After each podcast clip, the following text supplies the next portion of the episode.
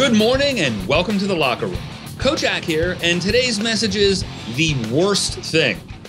How often do we find ourselves allowing a bad moment to spiral out of control?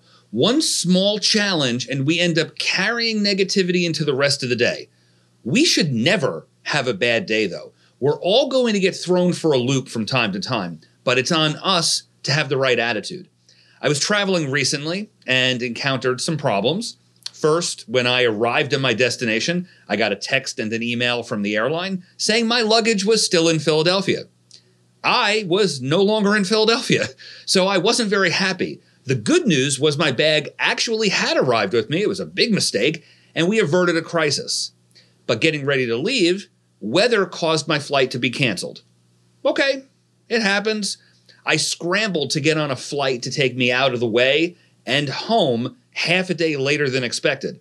Then that one got canceled. I eventually did get home, but I missed something I was scheduled for that really aggravated me. You know what? At the end of the day, I did get home, and that's what matters. For many other people, their day ended far worse than mine. And it's knowing that that's had me saying the phrase, may this be the worst thing that ever happens to me many, many times in my life. It's a simple reminder to keep perspective and that most things we get aggravated about aren't really as big a deal as we believe. And even our big problems aren't that bad.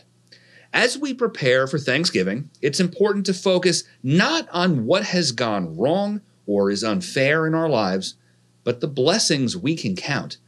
I'm thankful for the opportunity to help lift people up, among many other things.